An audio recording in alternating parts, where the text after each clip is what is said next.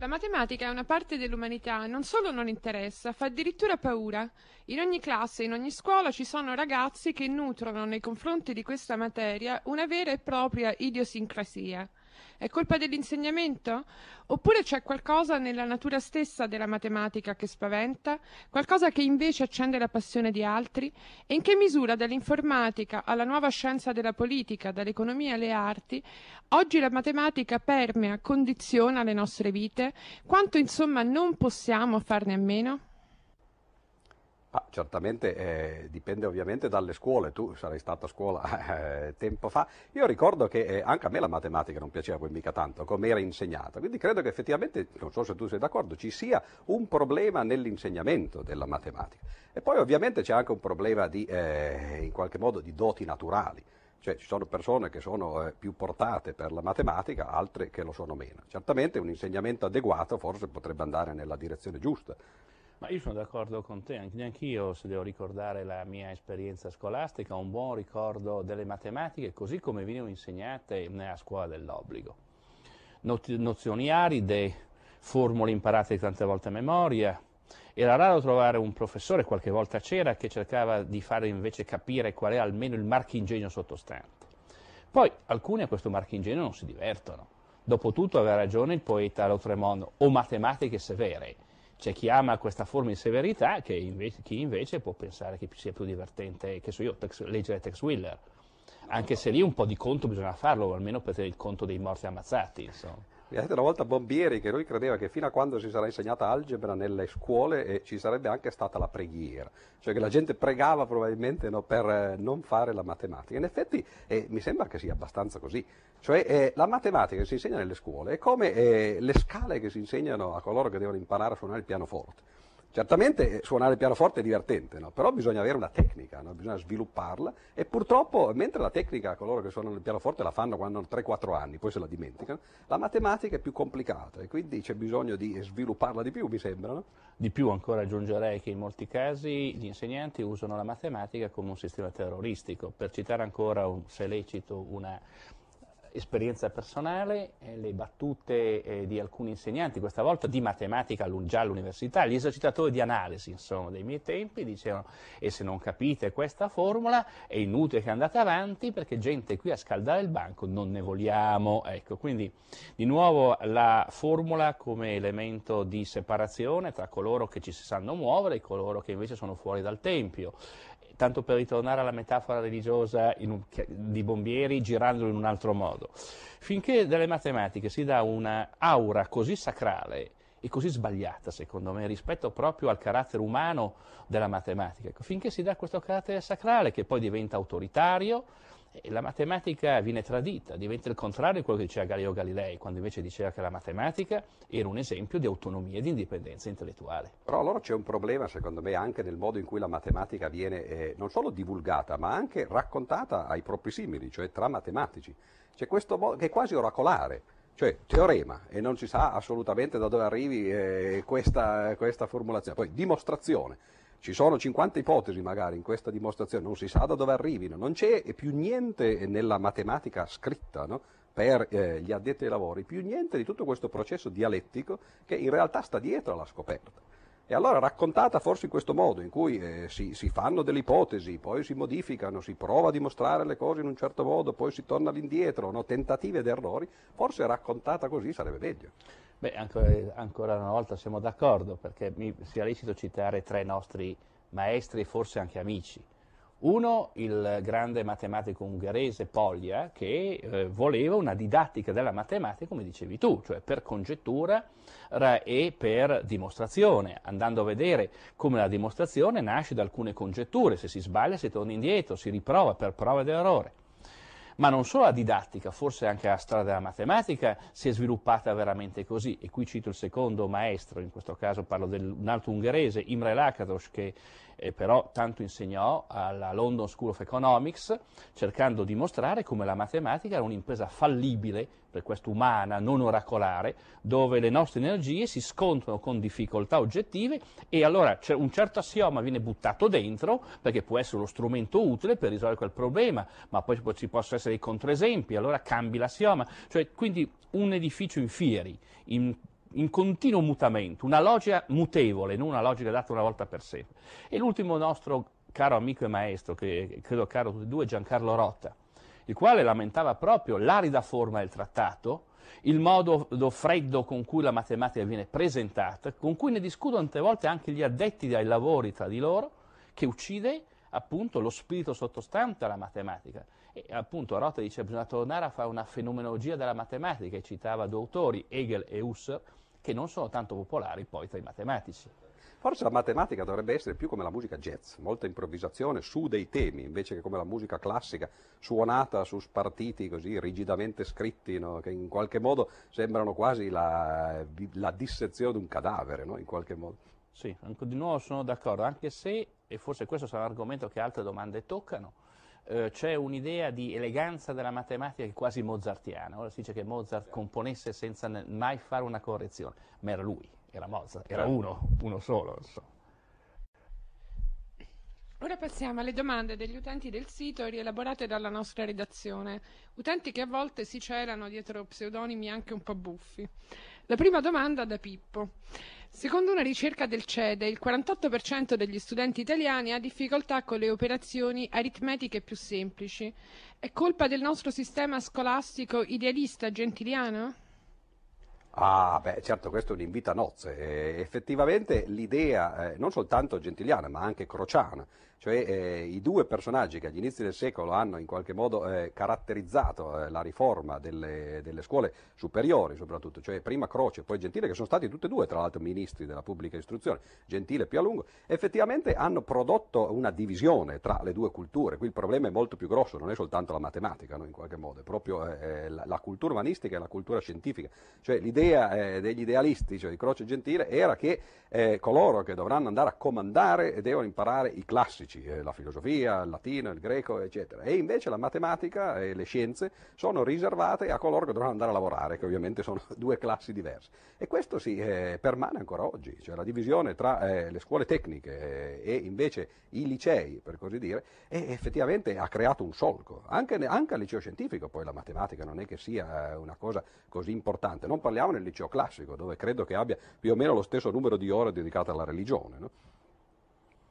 Eh, io eh, sono solo in parte d'accordo per quanto riguarda Gentile, nel senso che è vero tutto quello che ha detto Giorgio Di Freddi, quello che tu dici, però è anche vero che Gentile una certa poi apertura personale verso i contenuti della scienza ce li aveva quando si trovò a um, dirigere l'Enciclopedia Italiana, chiamò per le voci scientifiche alcuni dei più grandi di matematici del suo tempo, magari gli stessi contro cui aveva fatto culturalmente delle sciagurate polemiche.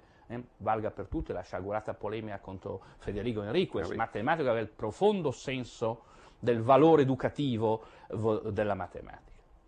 D'altra parte anche l'ipoteca classicistica che tu, che tu, citi è interessante perché quando si è deciso nella scuola italiana dell'unificazione di insegnare la geometria di Euclide, si insegna la geometria di Euclide non perché è importante, perché è utile, perché pervade un mucchio di settori disciplinari, ma perché è greca, è classica. Ecco, questo è un po' un tradimento, secondo me, della mentalità moderna che si era affermata con eh, i vari Copernico, Bruno, eh, no, Galileo, che sapevano certo guardare all'indietro, ma che non si sarebbero mai lasciati imprigionare nello schemino per dire è classico, dunque comunque buono, l'hanno fatto i greci ed è comunque buono.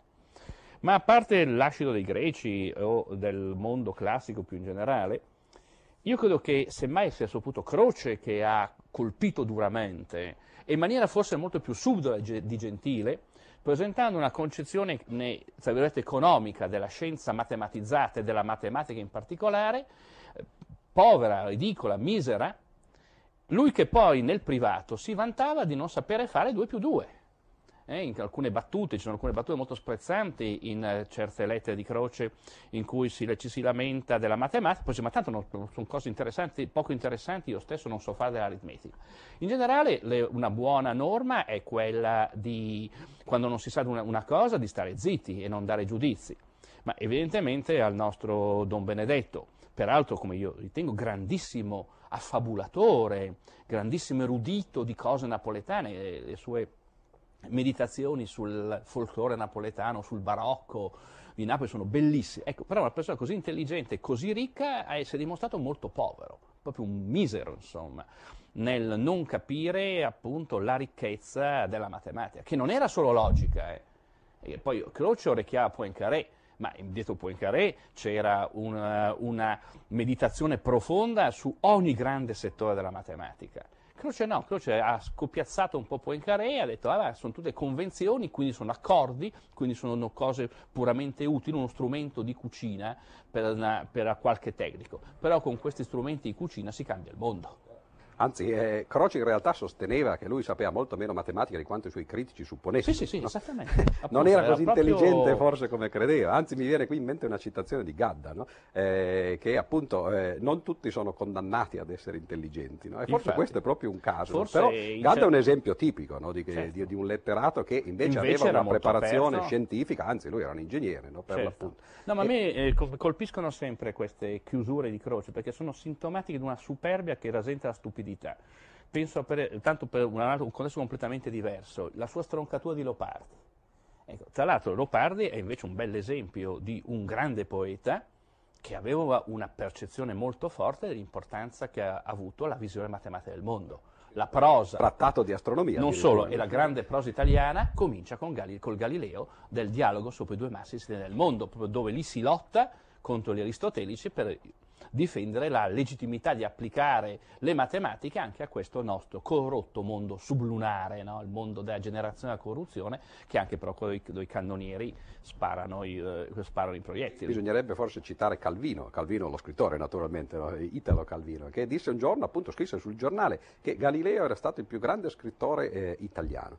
Naturalmente qualcuno si inalberò subito, no? cioè, ma come Dante dove lo mettiamo? Dice, vabbè, insomma, parlavo degli scrittori in prosa, però è un'affermazione molto forte, fatta certo. tra l'altro da un letterato. Certo. E Galileo, eh, pardon, eh, Calvino faceva effettivamente no, eh, riferimento a tutta una tradizione che partiva da Galileo, per l'appunto passava attraverso l'Ariosto e il Leopardi e arrivava poi a lui, ovviamente, che è una, una delle due certo. possibili tradizioni. Che è una bellissima certo. tradizione, certo. una tradizione ricca di spunti per la filosofia naturale, non è un caso che Ariosto fosse uno dei poeti preferiti di Giordano Bruno e che Bruno proprio eh, parafrasa in certi punti quando descrive un intelletto umano, un occhio umano anzi che si stacca da questa terra e si avvicina alla Luna e vede la Luna da vicino e la Terra da lontano.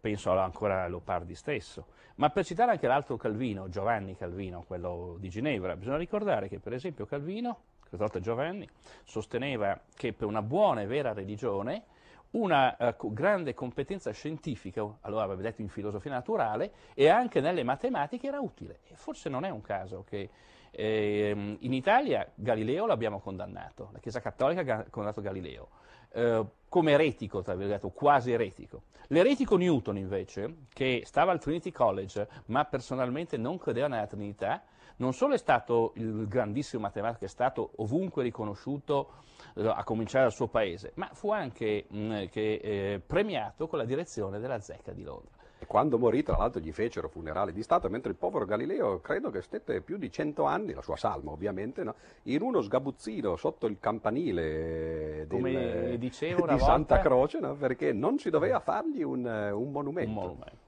Cosa si diceva una volta in una trasmissione RAI molto fortunata? No, non è la BBC, ma è la RAI e la RAI TV, cioè... certamente, vabbè, adesso questo, forse la RAI non è direttamente responsabile no, assolutamente, ma era... Però per... certamente la, la, cultura italiana, eh, Galileo ha trattato diversamente. Bisogna anche dire che Newton forse è stato più furbo di Galileo. Cioè, sì. Invece di andarsi a cercare la rissa, diciamo si è così, nascosto, no, si ha nascosto, si è nascosto. Lui stava al Trinity College, non credeva nella Trinità, chiaro che le due cose non andavano tanto d'accordo, no? e, però tenne segrete queste sue cose, come tante altre d'altra certo. parte. Gli scritti certo. Gli stessi scritti no? Eh. Alchemici, certo, magici, astrologici, eccetera. Da Costanza Rovelli, eh, dai giornali leggiamo che la nuova scuola di base, dopo la riforma, darà un ruolo da protagonista a questa materia, diventerà una disciplina da usare per interpretare la realtà e che grande importanza verrà data all'uso degli strumenti, abaco e righello, ma anche computer e calcolatrice. Se sarà così, condividete questi principi? Ma io li condividerei poco, devo dire la verità, perché è, cioè, è, soltanto una parte della matematica, quella che ha a che fare col calcolo. E certamente dall'abaco fino al calcolatore, questa è una parte molto importante, abbiamo qui un esempio no? sul tavolo, tutti ormai lo usiamo. Però la matematica è più di questo, ovviamente, no? c'è tutto un aspetto della matematica che ha a che fare anche col mondo esterno, non soltanto con il ruolo di descrizione della natura, cioè l'uso della matematica nella fisica, nella chimica, altrimenti si continua a rimanere, secondo me, proprio nella tradizione crociana e gentiliana. Mentre invece la matematica si può usare anche in, in, a fini differenti. Eh, per esempio Platone sosteneva che per imparare l'etica no, c'era bisogno della matematica, perché la matematica insegna appunto concetti come maggiore, minore, più grande, più piccolo, mezzo, giusto mezzo, proporzioni no, e così via, che sono tutti termini tra l'altro che poi si usano nell'etica. Oggi questo è diventata la teoria dei giochi. Ora, forse, forse nelle scuole sarebbe utile no, eh, incominciare anche a queste, eh, a insegnare questa matematica un po' moderna, non pensi? Cioè, tipo per esempio appunto la teoria dei giochi, l'utilizzo che se ne fa in politica no, e così via, oppure la matematica della prospettiva, cioè per imparare a guardare i quadri di tutta una tradizione artistica occidentale no, che passa attraverso una struttura matematica oppure appunto eh, cose tipo quelle che vengono usate nella letteratura, eh, dall'Ulipo, eh, da, da, persone come Calvino di cui parlavamo prima, ma Perec, eh, che no. Cioè c'è tutta una matematica in qualche modo sommersa che non si pensa nemmeno che possa essere usata a fini umanistici. No? Quindi io credo che concentrarsi sull'abaco, non so se tu sei d'accordo, cioè, o sul computer ovviamente, che è la sua versione moderna, sia forse un po' eh, riduttivo e c'è il rischio che poi si finisce di credere che tutto sia poi alla fine il computer, la tecnologia informatica sia eh, il, il punto d'arrivo dello sviluppo scientifico. Allora, io direi di più che questa idolatria dello sviluppo tecnologico, il, il dall'abaco al computer, questo slogan, è uno slogan molto alla moda, che non è altro che appunto il rovescio della medaglia crociana in cui dicevamo prima.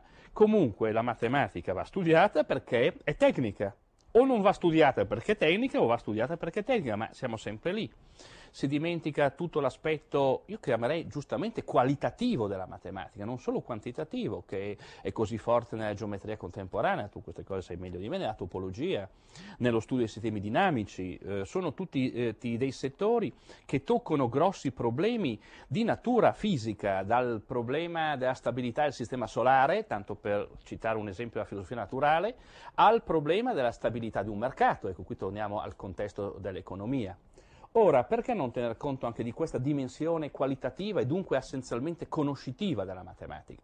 Che è una dimensione che lega la matematica ai settori dell'umanesimo, come tu dicevi prima, all'esperienza dell'arte, ma anche ai settori delle scienze sociali, ma anche alla filosofia.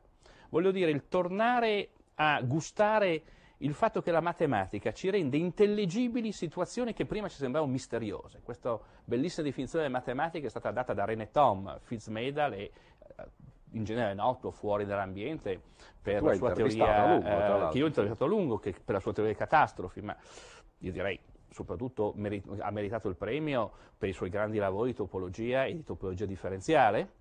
Ecco, voglio dire, mh, mm, eh, di- dimenticare che la matematica ci rende intelligibili le cose e che è un grande settore di intelligibilità, come diceva Galileo appunto, ho il linguaggio di figure e numeri che mi permette di localizzare i concetti. Ecco, questo è un punto molto importante, ma se noi l'attività generativa del calcolo la stacchiamo da questa opera di comprensione, ne facciamo una pura tecnica, avremo dei tecnici bravissimi, ma non dei bravi matematici. Aveva ragione Clifford Trusdell, lo storico della meccanica, che dice che il calcolatore potrebbe essere anche una rovina per l'intelligenza e non un aiuto per l'intelligenza. Era oltre coniato uno slogan che era eh, ovviamente mutuato da Sartre. Sartre aveva scritto quel libretto no, negli anni 40-50 qui parlava dell'esistenzialismo, diceva l'esistenzialismo è un umanesimo. Ecco, non si può dire che l'esistenzialismo sia una matematica, però si può dire che la matematica è un umanesimo. Questo sarebbe un modo per togliere no, questo aspetto eh, tecnicista, diciamo così, di matema- della matematica come supporto soltanto alla tecnica, no, alle scienze, e invece farne un umanesimo, non magari l'umanesimo con, la, con la, l'articolo determinativo, ma almeno uno. Ma d'altra parte, visto che abbiamo citato i grandi maestri, però anche della stessa cultura italiana, in bene e nel male, citiamone ancora uno, Bruno De Finetti, il creatore della teoria della probabilità moderna, eh, o meglio dell'interpretazione cosiddetta soggettivistica della probabilità. De Finetti ci ha insegnato a stimare le nostre convinzioni soggettive, il nostro grado di fiducia nell'accadere eh, di un evento. Ecco, questo, il quanto denaro scommetteremmo su un evento incerto, non so che vinca la squadra del cuore al derby piuttosto che si realizzi un tale, eh, una tale misura politica oppure che cresca un certo mercato.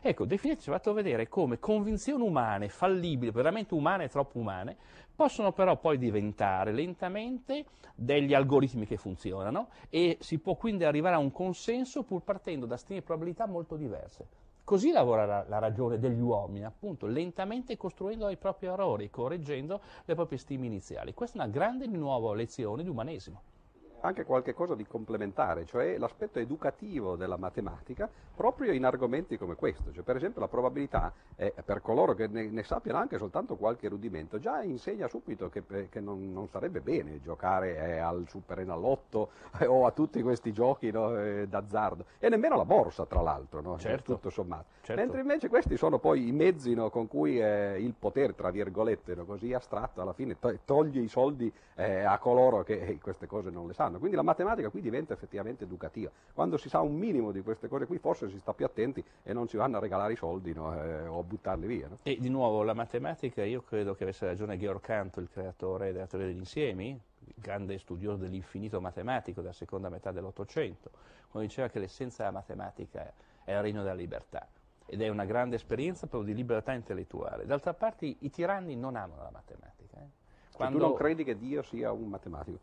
Non lo so, ma non so se Dio sia un tiranno, però ecco, questo è un problema interessante. è. Non lo so se Dio è un... È la metafora quindi che, appunto di Dio come matematico che crea l'universo, la, la, la famosa immagine di Blake, no? Eh... Che mi lascia un po' freddo questo tipo di immagine. Personalmente è un'immagine molto bella, molto ricca di significato, però mi lascia un po' freddo, non so se risponda veramente all'idea di una matematica che emerge invece lentamente dalla lotta per la vita ed è forse all'inizio un prodotto collaterale del, dello sviluppo della, della specie umana. Al contrario, i matematici sono dei. Non vorrei nemmeno i matematici ci sono dei, forse gli, sono, gli, matematici sono degli strani animali, degli animali lunari avrebbe detto, questo lo diceva Aristotele dai filosofi. C'è una bella vignetta detta di Sir Roger Perros, grande matematico, nel suo libro Il, gra- del piccolo elemento umana, in cui eh, si vede eh, un primitivo, che, un nostro lontano progenitore, che sta, invece di, di, di, preparare delle armi per difendersi da, dalle belve, comincia a tracciare dei, degli strani segni sulla sabbia. Nascosto nella giungla, con eh, l'aria di quello che aspetta il pranzo, c'è un bel tigrotto dei denti a sciabola. Però io direi una cosa, le tigre dei denti a sciabola si sono estinti, i matematici ancora no. Non ancora, certamente. Da Giorgio sì. Giorgio Siria. Eh, Lucio Lombardo Radice ha scritto che forse capiremmo meglio la matematica se ci venisse raccontata anche la sua storia. È giusto? Per capire la più obiettiva delle scienze bisogna capire perché è nata e si è evoluta, bisogna storicizzarla, relativizzarla? Ma eh, qui naturalmente eh, io avrei delle opinioni un po' contrastanti fra di loro addirittura, eh, dentro di me in maniera un po' schizofrenica. Cioè io credo che la storia sia molto importante, quello penso che lo immagini pure tu, ma per coloro che la matematica già la sanno. C'è il rischio che avvicinarsi alla matematica attraverso la storia ne dia poi un'immagine ridotta ad aneddoti. Ci sono molti tentativi per esempio di divulgazione della matematica fatta in questo modo.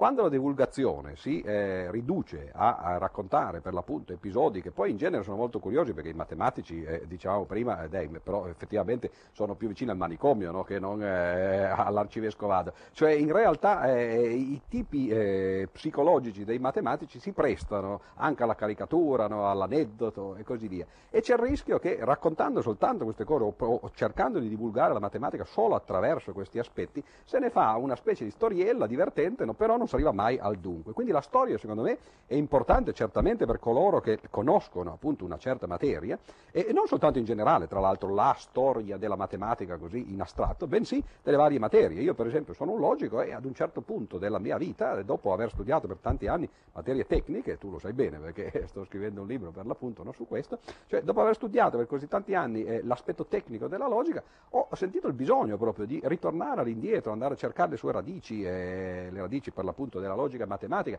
e alla fine sono poi tornato all'indietro fino ai classici, cioè qui in qualche modo dando poi ragione eh, agli idealisti, cioè leggendo Platone, Aristotele, eccetera, tornando indietro. Però eh, questo lo si fa a posteriori, non a priori. Cioè quando si conoscono i mezzi tecnici è la stessa cosa con la musica. Cioè, la storia della musica è interessantissima anche lì, però gli aneddoti sul fatto che Beethoven eh, componesse tenendo il vaso da notte sotto il pianoforte possono essere interessanti, ma certamente non cambiano la sostanza delle sue sonate o delle sue sinfonie. No? Prima bisogna arrivare no, alla musica e poi questo diventa contorno. Allora, se la storia è un mezzo per eh, capire meglio ciò che è successo, anche per capire come sono nati eh, certi concetti, ad esempio, che oggi noi prendiamo per buoni senza nemmeno accorgerci che cosa ci sta alle spalle, no? questo è importante. Se invece poi la storia appunto diventa la scusa per evitare il resto no? e, e, e, per fare della matematica appunto una, una, specie di fumetto, questo mi trovo un po' meno d'accordo. Quindi l'uso della storia nella scuola è qualcosa che bisogna calibrare molto bene, cioè magari farlo in maniera complementare, ma certamente evitare il rischio di, di, di ridurre poi soltanto al, al racconto dell'utilità e del danno della storia per la vita, eh, direbbe esatto. Odifreddi certo. Nietzsche, insomma, certo. no? direbbe Odifreddi Nietzsche. Ma io sono d'accordo eh, su molte delle tue riserve e su, non amo la storia aneddotica, ritengo che l'aneddotica, in un bel libro di storia della scienza, non dico solo di storia matematica, ma di storia della scienza, dovrebbe essere al più messo nelle note a piedi pagina e, um, e non dovrebbe diventare il, il fulcro con, su cui si impernia tutto quanto una presentazione di un argomento. Forse diversa è la questione della storia per grandi problemi o per grandi concezioni. Diverso, Perché certo. non prendere per esempio la storia di un grande problema come il problema del cosiddetto dei tre corpi, diciamo, de, dell'interazione tra... Angoli amorosi. Anche. cioè i famosi tre corpi. No? Ah. Sei incorreggibile. Sì, eh. lo, so. lo so. Allora, mettiamola la, la così. Jonathan Swift ehm, sfotte quelli che i matematici di Laputa, se non sbaglio, sì. che vogliono misurare col compasso persino la bellezza delle loro donne. Ma se lasciamo per i triangoli amorosi e torniamo invece a quello Sole, Terra, Luna, forse abbiamo un bel problema, che è un problema che, che eh, turbava Newton, che non riuscendo a risolvere il problema della stabilità del sistema solare, invocò la mano di Dio, si fa per dire la mano di Dio naturalmente, la mano di Dio, la provvidenza divina. Laplace era convinto invece di riuscirci a dimostrare questa stabilità senza bisogno di introdurre Dio. E disse Signore non ho bisogno di questa ipotesi, poi è arrivato un che ha mostrato invece che, il, che, un sistema di n corpi con n uguale a 3 o maggiore di 3 è un sistema che è in linea generale instabile. E cioè visto che siamo in un pianeta, in un sistema di questo genere, che Dio ci aiuti di nuovo perché se il nostro pianeta scappasse per la tangente o andasse a collidere con un altro corpo celeste, addio signori, insomma. Ecco, raccontare storie di questo genere, cioè storie di idee forse, potrebbe essere utile, storie di problemi. La fine di questa storia, nel senso che Poincaré prese, è l'unico matematico che prese il premio Oscar per questi eh, lavori. Naturalmente no il premio Oscar del, ma del, del, film, ma quello del re Oscar no? di Norvegia, di Norvegia di Svezia, che diede appunto un, un, un, premio piuttosto sostanzioso per queste cose. Ma la fine della storia è in realtà negli anni 60 del Novecento, il famoso teorema. Di Kolmogorov. Sì, Kolmogorov e Arnold de Moser, cioè in realtà la soluzione sembra poi il contrario cioè che con, enorme probabilità il sistema solare è eh, stabile, diciamo non c'è bisogno di preoccuparsi. Che è quasi stabile. Esatto, di esatto, solito sì, i, i, libri, i, libri, specialisti certo. se la cavano dicendo che è quasi stabile. E poiché sono incorreggibile vorrei dire che forse questa è proprio anche la soluzione del problema dei tre corpi, che poi queste cose durano avanti no, per tutta una vita senza mai risolversi. No? Effettivamente anche il triangolo di quel genere è stabile. Eh, da Claudio Canepa, fin dall'antichità greca si è posto il problema se la matematica sia una vera scienza, visto che si basa su enti logici non dimostrabili. Oggi come si risponde a questo dilemma? Sempre oggi, in epoca di relativismi, cosa vuol dire verità matematica? Ed è giusto considerare la matematica una scienza neutrale? Eh, io vorrei fare una precisazione, perché si dice spesso che la matematica è una scienza, al punto che nelle facoltà eh, universitarie si parla di eh, facoltà di scienze matematiche, fisiche e naturali. Però eh, la mia impressione è che la matematica non sia una scienza, certamente è utile per le scienze, ma il modo stesso di procedere mat- della matematica nei confronti della scienza è quasi antitetico. Cioè le scienze partono, eh, non so se tu sia, sia d'accordo su questo, cioè, le, le scienze partono dalle conclusioni, cioè che sono i dati sperimentali e cercano di risalire all'indietro in modo da costruire delle teorie che poi le spieghino. Certo che poi le teorie hanno anche valore predittivo, però il, la cosa principale, l'obiettivo principale delle scienze è quello di spiegare ciò che già si sa, cioè eh, Perché le osservazioni. Appunto, no? per esempio. La matematica fa il contrario, cioè la matematica spesso eh, parte da degli assiomi che sono ottenuti in qualche modo per un'analisi, attraverso un'analisi filosofica o logica delle nozioni e va avanti. Quindi eh, non a caso i metodi eh, della matematica e della scienza sono contrapposti, in un caso si parla di deduzione, nell'altro caso si parla di induzione. No? Quindi eh, mettere la matematica nello stesso cestino, nello stesso calderone con le scienze, forse è qualcosa che eh, non riduttivo. andrebbe più fatto. Sì. Forse è ancora riduttivo. È ancora riduttivo, appunto, perché è una cosa diversa. umana e filosofica infatti, che infatti, è proprio questo. prima. Mentre invece tenerla, tenerla separata no, permette per l'appunto di farle fare da ponte in qualche modo tra le due culture, cioè la cultura scientifica per l'appunto, no, quella che eh, studia il mondo esterno, la fisica, eh, la chimica, la biologia, le scienze cosiddette appunto naturali, e dall'altra parte però l'umanesimo, cioè la filosofia, la letteratura e così via. E la matematica è un po' lì a metà. E proprio questo fatto che stia a metà è quello che le permette no, di essere in qualche cosa di collegamento, però senza nessuno direbbe che la matematica è letteratura. E in questo modo, no, per quale motivo eh, bisognerebbe dire no, che, che la matematica è solo biologia, appunto. O magari economia. Esatto. E la cosa, tra l'altro, poi ha degli effetti deleteri. Io credo che se facessimo un'indagine e chiedessimo in giro qual è stato il più grande matematico del Novecento, la maggior parte delle persone direbbe Einstein che non era un matematico per nulla, cioè era un fisico e che anche eh, addirittura i suoi problemi di matematica li ha avuti da, non soltanto a scuola, il che eh, può essere secondario, ma anche quando si trattava di scrivere le famose equazioni eh, della relatività generale, al punto che un matematico, Hilbert, arrivò prima di lui, una settimana prima, perché i matematici queste cose le sanno fare meglio. È chiaro che Einstein aveva eh, l'intuizione fisica, che era propria del fisico, però considerarlo un matematico è sbagliato tutto certo. sommato ed è proprio una conseguenza di questo atteggiamento, di mettere la matematica all'interno del, del calderone. Delle scienze, della natura, o più in generale delle scienze empiriche. Sì, io sono d'accordo con questo, fortemente d'accordo. Eh, nella domanda c'è un altro aspetto che mi pare interessante. Eh, tu giustamente dicevi prima, in molti casi analizzi filosoficamente una nozione, tiri fuori delle qualificazioni, li assumi come premessa il tuo ragionamento, gli assiomi e lavori di dentro. Allora, la verità della matematica è una verità relativa al sistema assiomatico particolare assunto. Molto bene. E questa è una lezione di relativismo? E questo è un po' il, il timore forse di quella domanda. Sì e no. Sì, nel senso che mh, appunto la verità eh, è relativa a quella particolare teoria. Ma è un relativismo che ci dice che è tutto uguale, niente affatto, perché ci sono teorie migliori di altre, teorie più articolate, teorie più significative.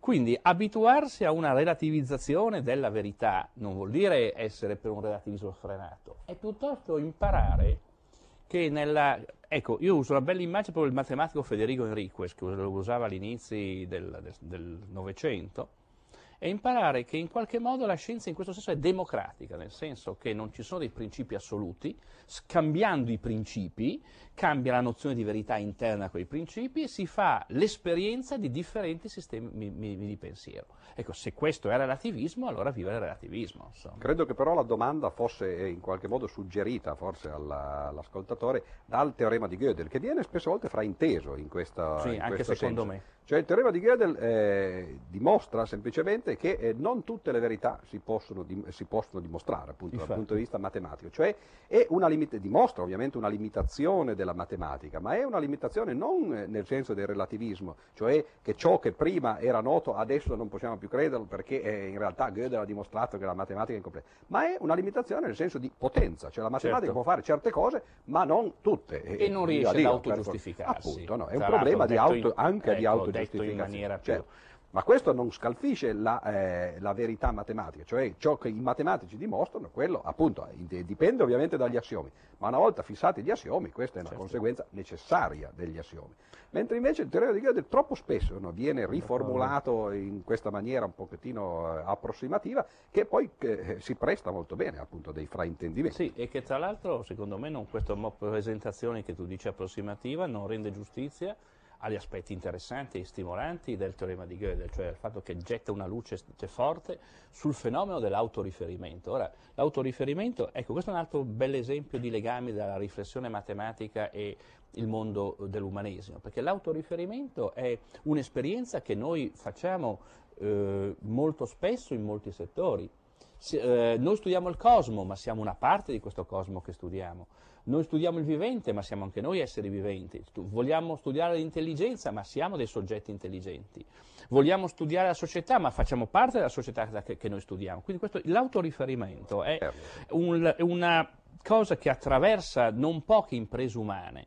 E appunto imparare eh, a fare i conti con l'autoriferimento fin dai tempi di, della Epimene del Cretese che dice tutti i cretesi mentono, no? una dei tanti esempi di autoriferimento, che poi è l'idea che poi ritroviamo nella, codificata poi nella proposizione di Gödel, no? e poi nel teorema di Taschi sul, sulla difficoltà di esprimere il concetto di verità in modo formale, eccetera. Questi grandi teoremi limita- cosiddetti limitativi della logica contemporanea in realtà ci fanno toccare le difficoltà profonde di un grande problema filosofico. Il problema è che eh, ci riferiamo necessariamente a noi stessi mentre cerchiamo di proiettarci sul mondo. Forse veramente la sfida più difficile era quella conosci te stesso, dell'oracolo lo, di Delfi. La, grande, la truffa maggiore è stata forse questa. A proposito del teorema di Gödel, eh, io ho una metafora no? che eh, si riferisce al, eh, diciamo così, al potere giudiziario, no? cioè la verità è l'analogo di quello che eh, i giudici cercano di scoprire quando fanno le indagini, no? i pubblici ministeri e così via, gli accusatori, cioè scoprire che cosa effettivamente è successo. Quando però si fanno i processi, i processi non possono eh, essere altro che eh, fatti all'interno di una certa legislazione, no? che corrisponde esattamente agli assiomi e alle regole del, dei sistemi formali matematici. Quindi anche dal punto di vista giudiziario c'è una differenza tra ciò che si può dimostrare, che sono appunto eh, i contenuti delle sentenze, e ciò che invece è veramente successo, che è l'analogo della dimostrabilità e della verità. in matematica. il teorema di Gödel, per dirla proprio eh, in una parola, dice semplicemente che ci sono verità indimostrabili. E questo eh, tutti i processi di mafia lo fanno vedere, no? cioè ci sono cose, sa benissimo co- come sono andate, no? però un conto è sapere qual è la verità e un conto è riuscire a dimostrarla. No? Il teorema di Gödel dice proprio questo, che tante cose che in matematica eh, sono vere, però poi non si riescono a dimostrare con i mezzi della matematica. E questa è appunto, una, una, mi sembra una buona metafora. Sì, sì. Da Roberto Salvaggi si sa che durante la seconda guerra mondiale gli americani combatterono i sommergibili tedeschi, gli U-571, applicando la teoria dei giochi. Cosa dice la teoria dei giochi e in quanti e quali modi oggi viene usata praticamente? Eh, la teoria dei giochi, nonostante il suo nome, che sembra appunto una cosa abbastanza divertente, è una cosa deadly serious, come direbbero gli inglesi, mortalmente seria. Cioè è il tentativo di eh, formalizzare in maniera matematica eh, le regole di comportamento quando eh, si, fanno, si chiamano giochi, ma in realtà sono interazioni fra due o più persone. Ora, è chiaro che eh, eh, il gioco, la, l'interazione più ovvia che può, eh, ci si può immaginare, a parte la conversazione no, fra due persone, è precisamente quella di giochi tipo le carte, gli scacchi, il poker. Se non sbaglio il modello iniziale esatto, di fondare esatto, il sì, sì, sì. poker. E, e, poi piano piano no, eh, si cominciò ad estendere questa teoria a interazioni di qualunque genere, quindi in particolare l'interazione tra eh, due eserciti in guerra, ad esempio, oppure, so, gruppi di persone che vogliono agire contro altri gruppi di persone, sono tipiche cose che vengono studiate dalla teoria dei giochi. Questo già subito dice che effettivamente è una teoria eh, piuttosto sensibile. E direi appunto di, inter- di importanza, se posso interrompere, di importanza mortale. Pensi a una situazione di conflitto come, come quella della, della Tosca di Puccini, no? Tosca e Scarpia trattano insieme, eh, uno vuole, il, eh, beh, uno vuole le grazie di Tosca, eh, Scarpia, mentre invece cioè, Tosca vuole la liberazione di Cavaradossi che è coinvolto in moti patriottici. Ma nessuno dei due si fida del partner. E allora cosa succede? Succede che eh, si otterrà una soluzione subottimale Sarebbe stato meglio che i due si fidassero, ma siccome nessuno dei due si, si, eh, si fida dell'altro, Tosca finisce col pugnalare Scarpia, Scarpia ha già fatto fucilare il povero Cavaradossi. Un esito de- disastroso. Questo dice ma è opera, è melodramma. Allora pensiamo al meccanismo in cui due grandi superpotenze potrebbero benissimo cooperare e lavorare alla pace, ma non si fidano l'una dell'altra e allora una manda i missili, ma anche l'altra non si fida, manda i missili anche l'altra equilibrio subottimale, esito subottimale, distruzione atomica garantita. Ecco, questi si chiamano in particolare dilemma del detenuto, perché c'è una versione anche, che adesso non racconto, carceraria di questi dilemmi, ma mostrano come tante volte l'essere molto razionali e molto sfiduciati nei confronti del prossimo, può portare razionalmente a un esito distruttivo. Per questo dico la teoria dei giochi è tutt'altro che giocosa. L'esempio più tipico, cioè di, eh, dilemma del prigioniero, a parte questo bell'esempio appunto della, eh, tratto dall'opera, melodrammatico. No? Ma sono e, eh, per te che sei esatto, un tutore di Certamente, certamente, ma l'idea è eh, quando si tratta di fare compravendita eh, per corrispondenza. Cioè eh, io devo mandare eh, la merce a qualcuno e questo qualcuno mi deve mandare i quattrini. Ora, qual è il comportamento eh, più sensato per tutti e due? Dal punto di vista della teoria dei giochi è che colui che deve mandare la merce non la mandi. Perché i casi sono solo due, o l'altro non lo paga, e allora se lui manda la merce è un bel fesso, o l'altro lo paga, allora gli conviene non mandare la merce, così ci guadagnano. Naturalmente l'altro fa lo stesso ragionamento, dice dunque io devo mandare i soldi, ma se questo non mi ha mandato la merce, eh, eh, sarei fesso io se lo pagassi. E se invece lui me l'ha mandata, io non gli mando i soldi no? e me le tengo. Quindi il risultato è, la teoria dei giochi dice che colui che compra eh, non deve pagare e colui che vende non deve mandare la merce, ma allora è chiaro che la compravendita va poco lontano se eh, non succede nulla. Quindi questo significa che la razionalità a volte ha dei limiti cosa che d'altra parte appunto eh, sono già stati messi in evidenza per esempio dal teorema di Gödel di cui abbiamo parlato certo, prima, no? certo. cioè i limiti della razionalità e eh, la teoria dei giochi studia per l'appunto queste situazioni e spesse volte in politica purtroppo cercare di essere troppo razionali può provocare dei danni come in questo caso, cioè che eh, non si riesce a superare l'impasse perché eh, si seguono troppo rigidamente delle regole. Il fatto è che eh, i, pres- presidenti americani, io non so se in Italia queste cose vengono, mi sembra che il nostro atteggiamento verso la politica sia poco scientifico e quindi eh, probabilmente le decisioni politiche vengono più prese con gli Ching eh, di cui parlavamo prima, tirando le monetine no, che non attraverso gli esperti. Ma ehm, in America c'è un intero team eh, certo. di eh, consiglieri di presidente, del presidente americano che eh, studiano per l'appunto la teoria dei giochi e cercano di, di, di Fu usato di per esempio nel caso della guerra del Vietnam massicciamente, certamente, devo dire certamente. con risultati non eccellenti dal Infatti, punto di vista gli americani persero la guerra statunitense, ma comunque. Forse è bene che continuino ad usarla gli americani, no? se questi sono gli effetti. De Piero di Lucca, quante matematiche esistono oggi? Quante matematiche può dominare uno studioso? E se ne può dominare solo una parte, magari minima, oggi il matematico cos'è? Uno scienziato o un filosofo? Beh, in parte abbiamo già detto sulla contrapposizione tra scienza e matematica. Eh, su quello tra matematica e filosofia forse abbiamo parlato di meno, però eh, bisogna ricordare, ho accennato prima, credo, eh, parlando dell'etica, eh, a Platone. Naturalmente bisogna ricordare che eh, moltissimi matematici sono stati filosofi. Eh, un momento fa parlavamo di Pitagora, ebbene Pitagora è appunto agli inizi della, della filosofia e eh, del pensiero matematico greco. E eh, pensiamo per esempio, a, per venire un pochettino più vicino a noi, Cartesio eh, che hai citato tu prima, eh, Leibniz eccetera, quelli erano grandissimi matematici, eh, la geometria cartesiana, l'analisi infinitesimale che Leibniz e Newton hanno scoperto e sviluppato insieme, questi sono grandissimi strumenti di matematica pura fatti da gente che in realtà faceva anche il filosofo filosofo. Forse il problema è proprio questo, che all'epoca filosofia e matematica non erano così separate, e la scienza anche. No? Erano, eh, c'era ancora la possibilità di avere eh, un'immagine unitaria di queste cose. Naturalmente eh, eh, l'altra parte della domanda parlava delle matematiche. In italiano la cosa non suona tanto bene, noi diciamo la matematica, ma in inglese e anche in francese si, si le dice al plurale. Le, ma, le matematiche le mathematics eh, sono plurali effettivamente, perché ci sono tante discipline eh, diverse che eh, certamente possono andare insieme in un dipartimento, in una eh, classificazione molto generica o molto generale, ma spesse volte insomma, sono abbastanza separate. Però c'è un vantaggio nell'usare una parola sola, io credo, eh, come si fa in matematica, ed è il sottolineare che queste varie discipline sono in realtà collegate fra di loro, anzi il grande matematico oggi è proprio colui, come sempre credo, è proprio colui che ri- riesce a vedere i collegamenti sotterranei fra le varie cose, cioè ciascuno di noi, eh, poverini, lavora nel suo eh, piccolo orticello, nel suo campicello, chi fa il logico, chi fa l'analista, chi fa il geometra e così via. E, eh, però eh, noi, la maggior parte di noi non ha questa visione globale, cioè di vedere come in realtà tutto è collegato eh, fra di loro, come ci sono appunto questi, questa rete di, di, collegamenti. E questo è, qualcosa che il nome la matematica, invece che le matematiche, eh, sottolinea, cioè che è una sola impresa, anche se poi ci sono tante facce. È come un, eh, un diamante, diciamo, no? che ha tante facce, ciascuno ne vede una o più, però eh, il diamante è uno. Ci sono d'accordo.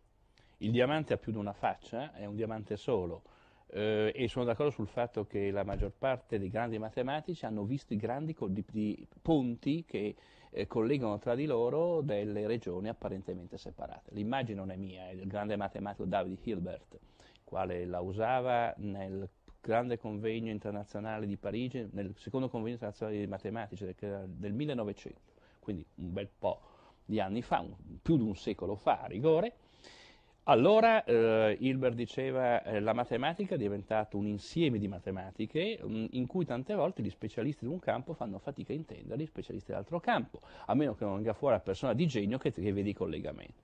Forse adesso più che un sistema di tanti ponti che collegano delle isolotti separati, un po' come Venezia, no?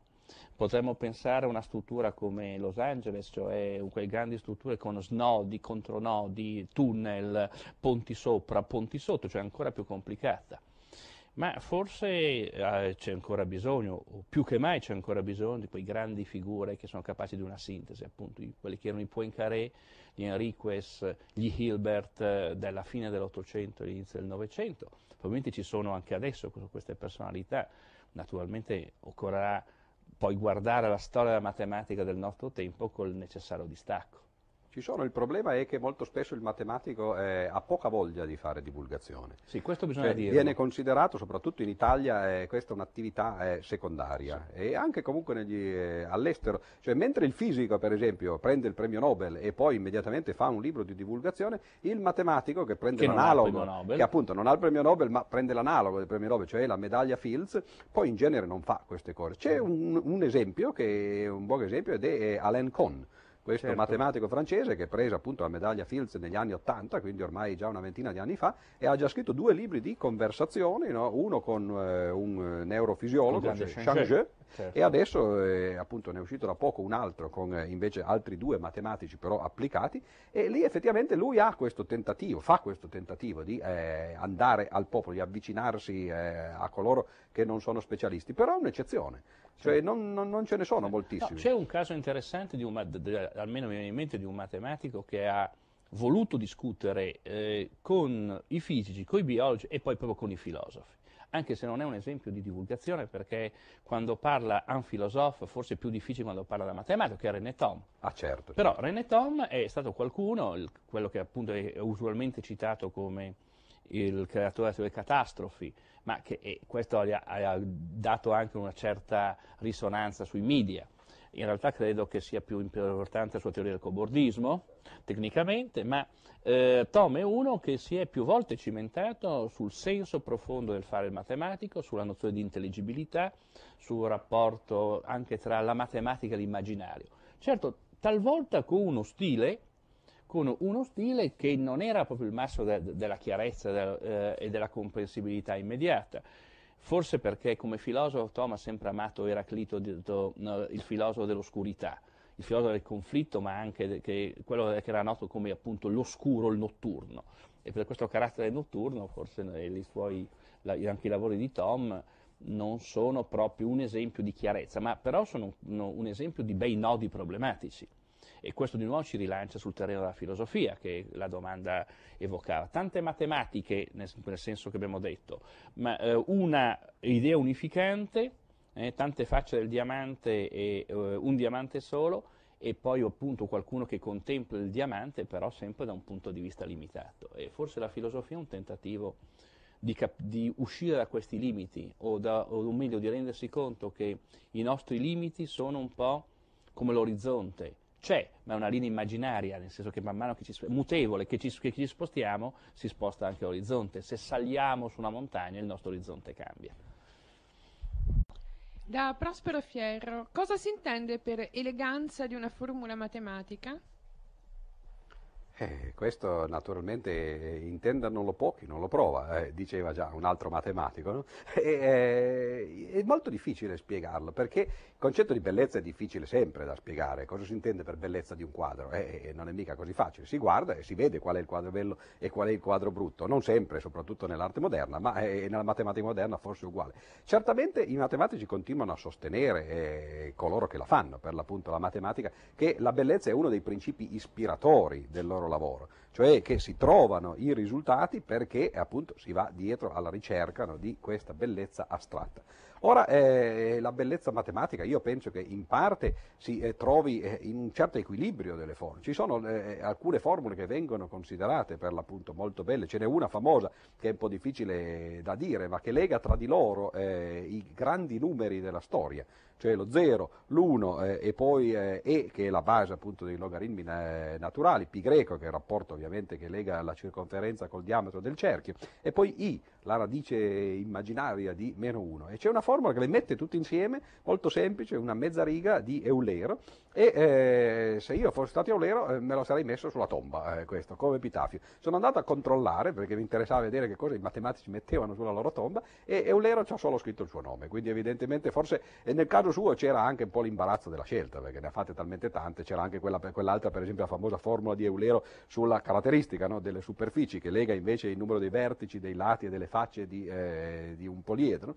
E eh, molti matematici però si sono messi sulla tomba eh, la cosa che loro consideravano più bella che avevano trovato, Gauss ad esempio è stato forse il più grande di tutti i matematici, se si parla di lui quando eh, ci si riferisce al suo lavoro, il principe delle matematiche, no, per l'appunto. E Gauss voleva sulla sua tomba il poligono di 17 lati, non perché l'avesse scoperto lui ovviamente, perché quello c'era eh, dagli inizi del tempo, ma perché lui aveva scoperto un metodo che permetteva di costruirlo attraverso la riga e il compasso.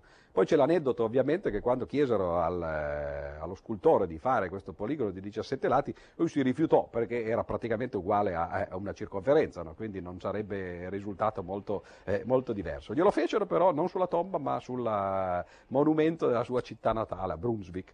E altri matematici hanno cercato di mettersi eh, cose che collegassero il loro lavoro sulla, sulla tomba. Ad esempio eh, uno dei Bernoulli, Jacob, che eh, aveva questa fissazione per la eh, spirale logaritmica che è quella che appare in natura, per esempio se prendiamo una di queste conchiglie Nautilus eh, e, e, lo sezioniamo, ecco questa è la spirale logaritmica.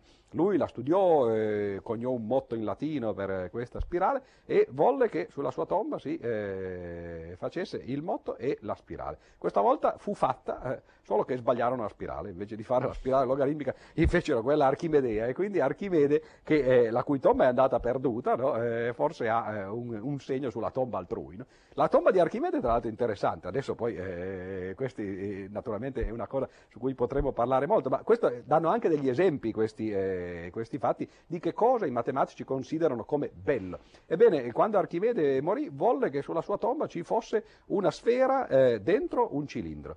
E il motivo è, è chiaro, no? ed è che lui aveva trovato che il rapporto fra la superficie del eh, cilindro e la superficie della sfera era 2 a 3 così come il rapporto del volume eh, della sfera e il volume del, eh, del, cilindro era 2 a 3, in tutti e due i casi uguali. E eh, si dice che glielo misero sulla tomba, lo dice Cicerone, che quando andò a, a, a Siracusa eh, come questore, credo, andò a cercare la tomba di Archimede, lui dice di averla trovata, di averla fatta restaurare e c'era eh, la sfera e il cilindro. Ecco, questa è la bellezza matematica, cioè mettere per esempio insieme due cose che a prima vista hanno poco a che vedere, una sfera e un cilindro, calcolare i rapporti fra certe quantità come le superfici o le aree, scoprire che questi rapporti anzitutto si possono descrivere in maniera molto facile, due e tre. E poi non solo, che il rapporto tra la superficie e, e le aree è lo stesso, eh, in tutti e due i casi. No? E evidentemente persino Archimede, che di risultati ne aveva più di uno, eh, considerò questo come un esempio di bellezza matematica. Quindi la bellezza c'è certamente e quando si fanno esempi di questo genere forse la si può anche intuire. Sì, penso anch'io. Io credo che ci siano forse due componenti nella bellezza matematica, che, o nel senso dell'eleganza, che rimandano a due arti diverse. Da una parte penso che una certa eleganza geometrica, che poi si ritrova soprattutto nel, nel gusto per la simmetria, rimandi all'esperienza delle arti visive, delle arti figurative, all'esperienza certo. dell'architettura, della scultura, ma soprattutto della pittura. L'immagine del pittore dell'universo. Il matematico è una specie di pittore dell'universo quando il matematico traduce in, in figure la, l'armonia del mondo. So, penso che questa immagine sia eh, pregnante proprio in figure per esempio come stesso Galileo Galilei. D'altra parte la musica, l'armonia del, eh, dei numeri e l'armonia musicale, Keplero. E tante volte queste, la, la, la uh, bellezza geometrica, la l'armonia numerica e quella musicale vanno insieme, come nella teoria dei ke- kepleriana. Ecco, questo, naturalmente questo di nuovo ci rimanda, questo senso della bellezza, a una cosa tipicamente umanistica, perché appunto la, la ricerca della formula bella, elegante, armoniosa è una ricerca estetica e quindi di nuovo ci fa scoprire come la matematica sia anche umanesimo e non soltanto un preludio alla tecnica. Ecco. Non è ovviamente la ricerca della formula della bellezza invece, che certo. Birkhoff per esempio cercò di, eh, certo. di, trovare, cioè di dire in maniera matematica co- come è, è, fatta la bellezza. Questo no, però trovare la bellezza dentro la matematica, questo no, certamente. Trovare invece la formula della bellezza è un po' come i famosi matematici presi in giro da Jonathan Swift. Eh, esatto. Una domanda da un utente o da una utente che usa lo pseudonimo di RAF. La scienza entra sempre di più nella nostra vita quotidiana e cresce così il ruolo dei divulgatori, professionisti capaci di dare una versione vulgata delle scoperte scientifiche e di spiegarle alla massa dei non addetti ai lavori. Divulgare la matematica, per i suoi cultori la più perfetta, segreta e addirittura esoterica delle scienze, è possibile oppure si finisce per tradirla? Beh, eh, c'è una differenza tra divulgazione e volgarizzazione, ovviamente. Molto del lavoro del matematico è divulgazione. I matematici spesso si eh, vantano, ovviamente, di fare ricerche originali, ma eh, in matematica le idee veramente originali non sono poi così tante, anzi, eh, proprio perché sono in realtà il prodotto del genio, no? di eh, condizioni eccezionali, sia storiche che eh, ovviamente mentali, le, le, idee matematiche veramente originali sono delle gemme che insomma, sbocciano una volta ogni tanto, ogni qualche decennio. E eh, il risultato è che i matematici cercano di capire queste idee così profonde no? e nel loro lavoro ovviamente producono nuovi teoremi, tanti altri risultati che però cioè, in realtà sono chiarificazione, sono un, eh, un'attività di divulgazione, però ovviamente in un senso molto lato.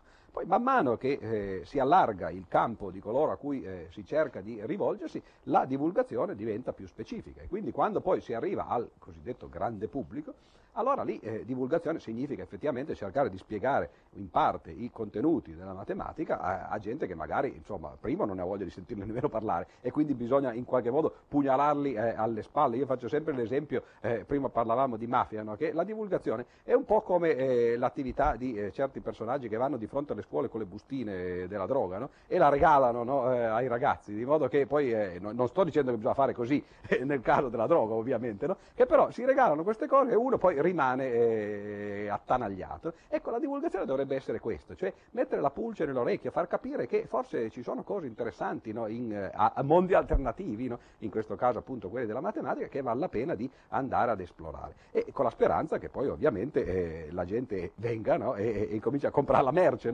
per così dire. Però, eh, è molto difficile farlo e infatti non è un caso, io credo che, primo, la divulgazione scientifica è fatta molto spesso eh, da eh, persone che arrivano da ambienti non scientifici. Cioè i grandi divulgatori italiani, eh, di cui possiamo anche fare i nomi tra l'altro, eh, Piero Angela, eh, Piero Bianucci, eh, Franco Prattico e così via, sono personaggi che arrivano da ambienti diversi, sono degli umanisti, laureati in lettere, laureati in legge no? e così via. Questo in parte è, è, è, dovuto al fatto che ovviamente bisognava fare la divulgazione sui mezzi eh, di comunicazione, cioè i giornali, eh, la televisione e così via, e soltanto gli umanisti avevano accesso a questi mezzi fino a qualche tempo fa. E quindi ovviamente chi voleva fare divulgazione scientifica doveva farla attraverso eh, queste persone, che l'hanno fatta eh, benissimo. Però oggi c'è tutta un, eh, un'andata al popolo, diciamo così, degli scienziati stessi che cercano di divulgare eh, la scienza. O, e la matematica ovviamente, visto che abbiamo cercato di distinguerle prima. Però ci sono cose che si divulgano più facilmente di altre. Non c'è dubbio che far vedere le foto di Venere, eh, Venere anche il pianeta, no? non soltanto la Dea, no? è una cosa più facile no? che non parlare dei numeri. E quindi eh, non è un caso che spesse volte, per esempio, i programmi televisivi di divulgazione eh, finiscano poi di concentrarsi sull'astronomia, cioè eh, immagini delle stelle, e, gli animali, no? che sono le due cose, oppure magari il corpo umano. No? le cose che si vedono bene. Le cose che si vedono. La matematica questo, da questo punto di vista è più difficile, ovviamente, perché si tratta di idee, è la stessa Beh, cosa di un ordine invisibile. Esatto, esatto. È un altro mondo e quindi quell'altro mondo bisogna visitarlo e spesso si visita soltanto nella propria testa. Però ci sono tanti tentativi. Oggi eh, abbiamo visto eh, tentativi di, di, di, raccontare la matematica in romanzi, non tutti molto riusciti a volte, però qualcuno comincia effettivamente no, a cercare di spiegare per esempio quello che il matematico senta e, sente, pensa e, e fa nel suo lavoro. e poi anche tentativi semplicemente di divulgare la matematica senza scorciatoie, cioè di raccontare aspetti che sono particolarmente divulgabili. Anche all'interno della matematica ci sono aspetti che si prestano di più e, e altri che si prestano di meno. Quindi certamente secondo me le cose stanno cambiando, tu stesso eh, nell'attività eh, editoriale, no? eh, nei libri no, che si pubblicano, nelle collane di divulgazione, no? hai cercato anche di portarlo a questo. Bisogna dire che eh, gli eh, anglosassoni, cioè inglesi e americani, in questo sono forse più eh, attenti, cioè hanno anche una tradizione di divulgazione. Prima citavi Penrose per esempio che, che, è un grandissimo matematico, tra l'altro, fisico matematico in realtà, che ha scritto dei libri che hanno ottenuto un successo enorme anche, credo, ispirato da lui agli inizi perlomeno. La mente nuova dell'imperatore ha venduto, eh, credo, centinaia di migliaia di copie ed era un libro molto difficile che quindi è una divulgazione di alto livello. Quella sarebbe forse l'obiettivo, cioè riuscire a divulgare la matematica a quei livelli, cioè facendo effettivamente matematica, perché altrimenti si rischia di fare la stessa cosa che si fa in musica. Uno cerca di divulgare la musica classica e cosa fa? Fa sentire, non so, Celentano o le canzonette. Certo, quella è anche musica, no? però insomma c'è una certa differenza ancora tra Celentano e Beethoven, anche se forse in Italia questo eh, non sempre lo si vede. No? Sì, direi che sono d'accordo. Eh, ricorderei anche un'altra cosa, i grandi scienziati del passato sono stati grandi, non dico divulgatori, ma dei grandi comunicatori, con delle strategie sofisticate. Non so, per esempio, Galileo Galilei, capacissimo di mettere in scena la scienza. Il suo dialogo sulle due masse sistemi del mondo è una grande messa in scena dei copernicani contro Tolemaici. Oppure Cartesio, che la, gioca abilmente sul bilinguismo, eh, francese e latino e che è un abile propagandista di se stesso grazie anche da, agli appoggi dei suoi seguaci che sono diventati padroni della grande cultura europea, almeno sul continente, per più di mezzo secolo.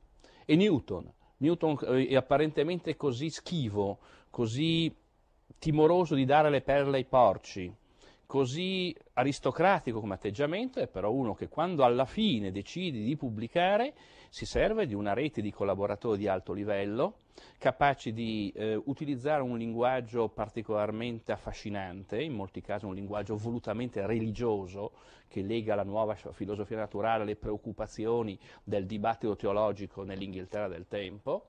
Anche lì si usa il bilinguismo, latino ed inglese, e anche lì si fa tutta un'opera di mh, mm, apertura anche eh, su ceti che tradizionalmente erano tagliati fuori dalle università o dalle accademie.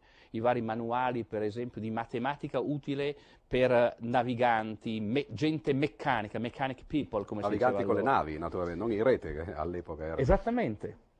Esattamente, e quindi questa grande tradizione, poi quella che tu ritrovi alla base, è soprattutto dello spirito anglosassone, nella, capacità che hanno soprattutto le, eh, gli scienziati di lingua inglese di scrivere bellissimi libri in prima persona. So, penso a un Peros, penso appunto a un Stephen Hawking, so, a un Martin O'Rees. Certo, è più facile divulgare la storia degli animali o diciamo l'evoluzione darwiniana o neodarwiniana eh, piuttosto che la storia dell'universo di quanto non sia facile divulgare, che so io, i metodi ab- abitualmente operati, uh, seguiti in teoria, in teoria, analitica dei numeri, non so per, per dire. Ecco, però uh, bisognerebbe anche lì appunto sforzarsi di arrivare a educare perlomeno alle difficoltà della matematica. Anzi, mi viene in mente che eh, la divulgazione in realtà è stata eh, una buona metà del lavoro di quasi tutti i grandi pensatori. Certo. Le, lo stesso nome di matematico, no? in fin dei conti arriva, certo. sembrano dai pitagorici, cioè Pitagora aveva eh, una doppia scuola, insegnava la mattina no, a coloro che volevano effettivamente imparare, no, quelli che oggi noi chiameremmo apprendisti, che in greco si chiamavano per l'appunto matematicos, cioè dalla matesis, il, l'idea di apprendere. E poi c'era invece tutto un aspetto eh, per coloro che avevano solo voglia di sentire, quelli che lui chiamava gli acusmatici, cioè gli uditori. E questa era l'attività di insegnamento e l'attività di divulgazione. Platone, e in realtà tutti i dialoghi che noi conosciamo di Platone quest'oggi sono opere di divulgazione, certo. perché il vero insegnamento Platone lo faceva orale, quindi non scriveva. E allora ecco perché Platone è così leggibile perché in realtà sono opere di divulgazione e per l'appunto si rivolgono a un grande pubblico. Aristotele, stessa cosa, cioè Aristotele tra l'altro, eh, tu sai benissimo, ha scritto eh, tantissime opere di divulgazione, i suoi dialoghi eh, E non ci sono che non ci sono più arrivati, perché Ne sono sono andati persi. l'altra, la Esatto, dottrina e ci è arrivata quell'altra invece, quella esoterica, ovviamente quella è noiosissima da fare. Leibniz, per esempio, la teodicea, la monadologia erano scritte per principi. Il vero lavoro di ricerca Leibniz lo faceva nel- nelle lettere. Certo. E quindi questa è una, in realtà è una tradizione che risale appunto eh, agli antichi pensatori e che pervade tutta la storia del pensiero, cioè di rivolgersi a due pubblici diversi, gli studenti, diciamo così, eh, gli specialisti e Ma invece il, grande pubblico. il virtuoso, Esatto, il largo esatto. pubblico. Ma appunto, cita- non a caso c'era prima il dialogo sui due massistei di Galileo, che è una grandissima Certo, opera appunto, di, di divulgazione. O il sistema del mondo di Newton, anche quella è un'opera di divulgazione. Il System of the World è nato come un testo che doveva rendere f- comprensibile quello che non era eh, molto perspicuo, se non agli specialisti, dei, dei suoi principi matematici e della filosofia naturale. Da Giovanna Stolfi, Cina e Singapore, secondo una recente indagine internazionale, risultano i paesi dove i ragazzi se la cavano meglio con i numeri. L'India è il paese che rifornisce di informatici i migliori al mondo da Silicon Valley. Qual è il segreto dell'Oriente? Stato però a rispondere io, vorrei assolutamente ricordare che eh, dopo tutto le eh, dieci eh, cifre che usiamo nella scrittura dei numeri, che alcuni chiamano arabe, sono in realtà una creazione dell'India e che l'India soprattutto ha avuto il, il buon gusto, la grande intelligenza di inventarsi addirittura un simbolo per il nulla, lo zero. Ecco, quindi forse certe, dire, certi primati eh, dell'Oriente hanno radici molto forti nel passato, hanno un'ombra lunga, non so come pensa Pier Giorgio. Oh, certamente, per esempio pensiamo alla, alla logica dei computer, cioè per l'appunto eh, eh, il linguaggio dei computer è tutto basato su eh, circuiti che si aprono e si chiudono, no? quindi passaggio o non passaggio di correnti che eh, oggi viene codificato attraverso i numeri 0-1. Certo. Quando noi guardiamo dentro i Certo. computer, oggi non è più possibile vederlo perché tutto è user friendly come si dice, quindi si vedono icone, cestini eccetera, ma se andassimo a vedere all'interno, cioè tutto quello eh, che noi vediamo sullo schermo in realtà si riduce poi a eh, enormi successioni di 0 e 1. Ora questa aritmetica binaria, per l'appunto il fatto di poter calcolare usando soltanto due simboli, è qualcosa che risale a Leibniz, tra l'altro, ed ecco qui il ritorno quindi al matematico, filosofo, eccetera. E Leibniz lo mutuò eh, questo sistema in realtà dagli I Ching, che sembrano l'esatto contrario del- della scienza, cioè le cose che eh, fanno eh, le, le signore dell'alta borghesia quando alla mattina devono uscire no, eh, di casa e consultano l'oracolo buttando le monetine no, e così via. Eh, Leibniz era in contatto eh, epistolare con i gesuiti che erano andati in Cina, tra le tante cose che venne a sapere eh, sulla Cina era, eh, una era appunto il, eh, il fatto che c'era questo classico eh, taoista confuciano eh, che eh, si chiamava appunto gli Ching che era basato sugli esagrammi cioè lineette intere o lineette spezzate, e ce n'erano ovviamente 6 di queste lineette, quindi in tutto 64 possibilità, che dovevano eh, essere un pochettino l'architettura del mondo, del futuro, quindi eh, leggere attraverso questi esagrammi quello che eh, sarebbe stata la storia personale e anche eh, de- dell'umanità. Ebbene, eh, Leibniz da buon matematico capì subito che non era importante che ci fossero linee intere o spezzate, bensì che questo fatto eh, riduceva praticamente la descrizione di questi numeri, dei primi 64 numeri, alla contrapposizione di due elementi, che ovviamente per i cinesi erano lo yin e lo yang, il bianco e il nero, il buono e il Per cattivo, eccetera. e per noi erano lo 0 e l'1 e lo inventò praticamente, scoprì proprio questa aritmetica binaria. Cioè l'aritmetica binaria arriva di lì. E allora se oggi poi è alla base dei computer ci sarà anche un motivo per cui poi gli indiani e i cinesi no- sono così bravi, no? perché eh, arriva effettivamente da loro. Tra l'altro la domanda diceva che eh, l'India eh, rifornisce la Silicon Valley di programmatori. In realtà non è così corretto perché i programmatori stanno in India. L'India è diventata oggi il più grande produttore di software del mondo, più degli Stati Uniti, più eh, del Giappone, tra l'altro. no? E eh, gli indiani stanno, evidentemente questo in parte è sfruttamento industriale, così come una volta si andava eh, nelle colonie e eh, si coltivava il cotone e poi eh, lo si rimandava indietro dopo averlo eh, tessuto, ebbene oggi c'è anche questo, cioè che la manodopera in India ovviamente costa, molto, molto meno no, di quella americana, ma c'è anche l'aspetto invece culturale e scientifico, cioè gli indiani hanno una grandissima tradizione indiana, matematica. Uno dei grandi matematici, tra l'altro, del del Novecento è per l'appunto un matematico indiano, Ramanujan. Che eh, amico di Hardy. Appunto, amico di Hardy, colui che eh, vedeva queste forme. Prima parlavamo della bellezza. Quando Hardy ricevette agli inizi del Novecento questa lettera di 20 pagine coperta di formule, eh, assolutamente incomprensibili, tra l'altro, lui le guardò e mh, mm, disse: Ma no, non è possibile, nessuno potrebbe scrivere formule del genere. E poi, durante la prima giornata in cui queste formule gli ronzavano per il cervello, alla fine della giornata arrivò e, e disse: Ma eh, però queste formule non si potevano inventare. Delle formule di questa bellezza eh, devono per forza essere vere. E Hardy passò una buona parte della sua vita a dimostrare queste formule, che Ramanujan non aveva affatto dimostrato perché lui diceva che gliele dava la dea Kali, no? la vedeva e Le la vedeva. signora gli dava, gli dava questi regali. No? E tra l'altro Hardy eh, invitò poi eh, Ramanujan eh, in, eh, in, Inghilterra, Ramanujan ci andò e si ammalò eh, e morì presto, credo, morì sotto i 40 anni. No? Quindi c'è tutto questo strano aspetto, il misticismo della matematica, il, il fatto di mettersi in comunicazione col mondo dell'aldilà, il fatto di arrivare dall'Oriente no? e di vedere formule che appunto in qualche modo avessero questa bellezza eh, sconvolgente. E l'ultima domanda è da Michaela Puddu. Ogni anno vengono pubblicati nel mondo dai 200.000 ai 300.000 nuovi teoremi. Ma risolto il teorema di Fermat, quali sono attualmente gli enigmi sui quali si sta lavorando più accanitamente? Eh, quello era l'ultimo teorema di Fermat, quindi con Fermat si è chiusa la partita. Naturalmente eh, eh, si chiamava l'ultimo perché prima ce n'erano altri. Quindi Fermat aveva dato tutta una serie di eh, suggerimenti, no? eh, di cose da dimostrare che poi furono dimostrate quasi tutte, qualcuna era anche sbagliata, quindi Fermat non era infallibile, però nel caso dell'ultimo effettivamente eh, aveva ragione.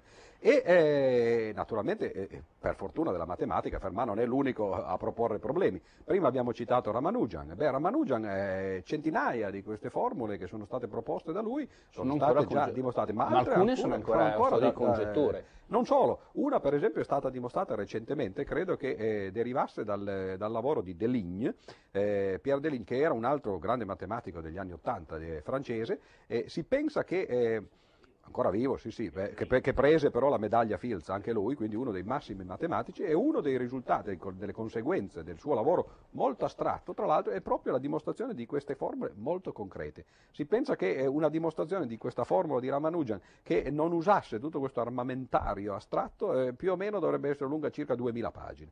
Quindi una cosa assolutamente eh, inavvicinabile, come Ramanujan l'avesse immaginata, questo appunto eh, non lo sappiamo noi, lo sapeva lui e appunto la Dea Kali che suggeriva. Però eh, ci sono tantissimi altri problemi. Pro- due grandi eh, problemi della matematica aperti sono uno la cosiddetta ipotesi di Riemann che eh, più o meno ha a che fare con la distribuzione dei numeri primi, quanti numeri primi ci sono, come sono distribuiti e così via. E eh, l'altro è la cosiddetta congettura di Poincaré. Eh, Poincaré è lo stesso matematico a cui abbiamo accennato prima parlando di stabilità del sistema solare, premio Oscar e così via. Ebbene, la congettura di Poincaré è un tentativo di caratterizzare la sfera, che quindi la sfera a tre dimensioni, che comunque è uno degli oggetti matematici più semplici e cercare di vedere se certe proprietà che la sfera ha sono caratteristiche di questo oggetto o se oppure ci sono altri oggetti diversi dalla sfera che hanno le stesse proprietà. Quindi sono cose anche abbastanza eh, semplici perché se pensiamo che la sfera e i numeri primi sono alcuni degli oggetti di cui già trattavano i greci eh, 2500 anni fa, ecco che la matematica moderna ha questo collegamento. Quindi in questo senso ha senso eh, studiare la storia, come dicevamo prima, cioè vedere i collegamenti, come le cose si tra- trasmutano in qualche modo, come nel, nel caso degli alchimisti, no? diventano cose diverse, però eh, la matematica ha mantenuto questo collegamento terra-terra, eh, diciamo, no? con eh, le sue origini. E ce ne sono tantissimi altri ovviamente problemi, eh, si, si, sa che, eh, come si dice eh, nella metafora della conoscenza, l'isola della conoscenza più allarga eh, il suo territorio e più ovviamente il confine, che è il, il, confine tra ciò che si sa e ciò che non si sa, si, si allunga. Si allunga. Fortunatamente si allunga in maniera diversa, cioè l'isola si espande in maniera eh, quadratica, cioè la sua superficie è quadratica, mentre invece eh, il, il confine è lineare. Però man mano che la conoscenza si espande si allarga anche il bordo bordo di ciò che noi non sappiamo e quindi di problemi ce ne saranno sempre di più, anzi la conoscenza provoca nuovi problemi che naturalmente poi provocheranno nuova conoscenza, nuovi problemi e quindi noi continueremo a parlarne no, eh, fino all'infinito probabilmente. Non, non ho molto da aggiungere, se non forse ricordare che persino in un campo che sembra apparentemente dominabile, il campo che si chiama delle cosiddette matematiche combinatorie, dove si studiano sostanzialmente disposizioni di, di un numero finito di oggetti, Ecco, però se il, diciamo così, il, numero di questi oggetti e il tipo di combinazione che viene studiato è sufficientemente alto e il tipo di combinazione abbastanza complesso, c'hai voglia di fare le verifiche empiriche eh, caso per caso. E quindi persino in questo terreno di una matematica finita, combinatoria, cioè, lo spazio della congettura è immenso. Era uno dei, proprio dei settori su cui lavorava un nostro appunto, caro amico, abbiamo già citato, Giancarlo Rotta.